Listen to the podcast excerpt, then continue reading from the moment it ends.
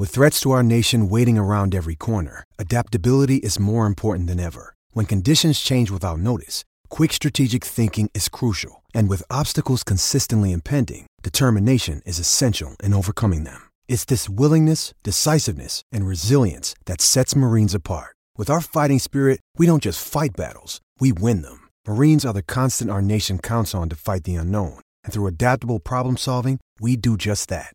Learn more at marines dot com. This is Husker Online, your authority on Nebraska athletics. You know, Northwestern's a team that I think everybody always respects in this league because they're never going to beat themselves. They're a disciplined team. They're a tough team. They're going to be where they're supposed to be. And for the most part, they operate what the coaches want them to do. And so I think you just have to be you have to be sound in what you do. You have to you have to be sound in your coverage. You can't uh, you know be pressing. You can't be, you know, over overextending yourself trying to make a play, because they'll make you pay. They're, they're smart enough to, to adjust to what everybody's doing, but I think it's a really good football team that doesn't beat themselves a lot. They're really just fundamentally sound. Um, they just play fundamentally sound offense and defense, both sides of the ball. They hold the ball for a long time, just time to possession. Um, they try to slow, your, slow our offense down, keep us off the field. Yeah, they don't make mistakes. Um, they're not flashy or anything. But yeah, if you, if you make mistakes, you beat yourself, you're, you're not going to be able to hang with them. And welcome back here to the Husker Online Show. Sean Callahan, Nate Klaus. That was Erik Chinander and Ben Stilley talking about the challenge they'll see from this Northwestern offense, Nate. And I feel like we could take the game tape or the audio interviews from Northwestern week from the last nine years. This is the ninth time they've played. By the way, the first time Nebraska will play a Big Ten opponent for a ninth time will be this year.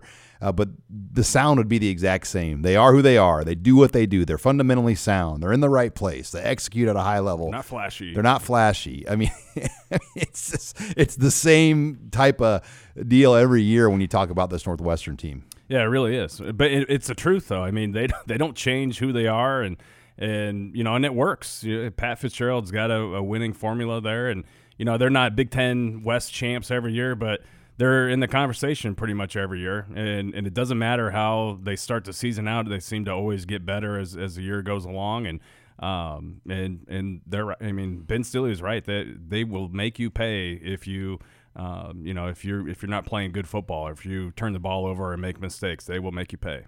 Yeah, and it has been interesting just to kind of watch them struggle early, but they have been a slow starting team. Um, almost every year, I mean, under Fat Pat Fitzgerald um, and, and what he's done there. And he is, for the first time, though, Nate, getting a lot of heat for their offense and the struggles that they're having. Um, Hunter Johnson is the highest-rated recruit in school history at Northwestern. Um, he has been almost atrocious when you when you look at what he's done. And, you know, we had a chance to see Hunter, Nate, at some rivals camps and events. He was a phenomenal quarterback, and I think a lot of people just assumed – Um, that, you know, he would be a guy that it, it would just work for him. And it has not worked for Hunter Johnson. Um, under pressure this year, according to Pro Football Focus, he is only completing twenty-seven point six percent of his passes. Um, he's eight of twenty-nine when under pressure. So I think that will be a key for Nebraska. He's been sacked six times um, on the year as well. Um, so they've got to get to him to disrupt him. Yeah, and and I think that Um, yeah, for Nebraska's sake, if you can shut down the run and, and make them one-dimensional, then it's it's time to kind of pin your ears back and get after Hunter Johnson. And and that's what Wisconsin was kind of able to do last week. And, and you saw that, um, I mean, they brought a, a, a multitude of blitzes from different directions, and, and a lot of it was not even blocked. I mean, they they were coming free and just teeing off on Hunter Johnson. In fact, he ended up leaving that game, um, and, and I, I don't know that he came back. And so – Aiden Aiden Smith, I believe is his name. He's I think he's their third string guy. He I, I guess T J Green, he's out right now too, right? Out, yeah. So they may be on their their third string guy. I don't know, but Hunter uh, Hunter Johnson is definitely not one hundred percent because of what Wisconsin was able to do to him, and and they just they beat him up really really really badly. And they've also had eleven drop passes. I mean that that's a bad stat. I mean yep. they they have not caught the ball well. I would say, Nate, that the one real bright spot has been the freshman running back. I mean, they've gotten, you know, decent production on the ground out of Drake Anderson. Um, he's played in seventy-six snaps on the season, sixty-one carries.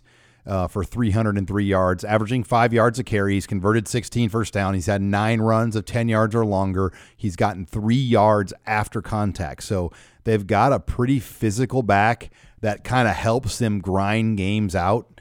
Um, he's been very efficient. He hasn't fumbled the ball this year. Um, you know, so th- there's a lot there with him. I think that he's probably been, if you're to label the most important guy on Saturday, that's Drake Anderson to me is the guy Nebraska has to stop. Yeah, you, you've got to shut down Drake Anderson and, and their run game uh, because their passing game is is non-existent for the most part. And I mean, their offense as a whole, I think they're ranked like almost dead last in the entire in all of college football. I think they're one hundred twenty-eighth out of one hundred thirty teams or something like that. So I mean, they they are not a dynamic offense, and so and if you can take a, a poor offense and make them one-dimensional, then you're giving yourself a chance. You're listening here to the Husker Online Show. Sean Callahan, Nate Klaus, as we talk Nebraska's defense, and you know the we we talked earlier on the defensive line, but this is a game where they're going to have to set the tone. I think if Nebraska wins this game, it's going to be because of their defensive line. I still believe that is the strong point of this football team. I don't think the D-line necessarily played all that bad against Ohio State. I think it was the linebackers and the safeties and other guys that were missing tackles, missing assignments. But Khalil Davis, Darian Daniels, that group, they played an okay game last week. I mean, they did what they were supposed to do in a lot of respects. Um, so that group, again, needs to come through for the Huskers. Yeah, and that was kind of the matchup that I think we were looking at. You know, if, if Nebraska had – Um, an advantage at all. Maybe it was uh, Nebraska's D-line against Ohio State's O-line, and and yeah, I don't think that they played poorly, um, at least not as bad as, as the linebackers or, or the secondary or the safeties in particular played. But um, yeah, this is another this is another group where I think if they can win up front and be the more physical team and kind of bring it to Northwestern, uh, then that that gives that's going to make everybody look better and gives Nebraska's defense a chance to to you know, have some success and, and get the ball back to the offense and, and see what happens on that end. I expect Chinander too to be very aggressive. I, I think in this type of game, you know, Northwestern has given up a lot of sacks from the secondary, so I think you're going to see those corners and safeties come off the edge. Um, I think you're going to see them loaded up and try to stop Drake Anderson here on Saturday. Uh, I just think it all makes sense because they have been so bad passing the football. They're missing their best receiver from Saturday. They're not, and the guy last year that torched Nebraska, he's gone. Um, so it, it's a favorable matchup where I think you can get away with having, you know, a, a strong blitz coming at this, uh, you know, run down, pass downs, whatever. I think Nebraska is going to be very aggressive in this game and and try to force those negative plays early to put Hunter Johnson in throwing situations. Yeah, I'd, I'd agree with that completely. And uh, this is, I think this is a game where you don't want to to let their offense uh, be able to hang around. Uh, if you can, you need to put them down and out uh, because you know what, their defense is is good.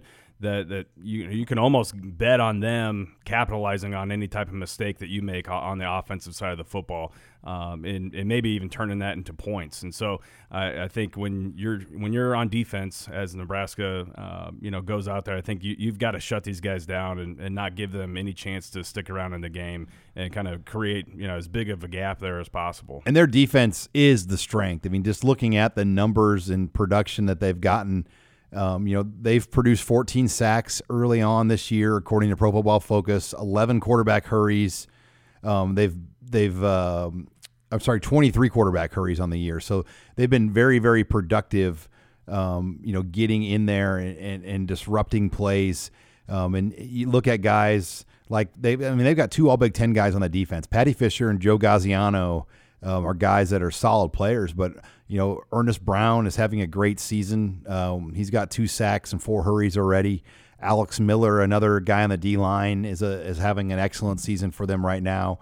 They've got a safety named Travis Willock, um, who, who's playing at a very very high level on the back end. Um, so don't kid yourself. This is an elite level defense. Um, this is a team that played for the Big Ten title, and their defense is the strength. So that will be the matchup, no doubt. Will Nebraska's offense be able to find some plays on a solid defense that held Wisconsin to under three hundred yards? All right, when we come back, uh, we're going to bring in Husker Online's Mike Wheeler as we're going to take your questions in the mailbag as we get you ready for Northwestern. You're listening here to the Husker Online Show.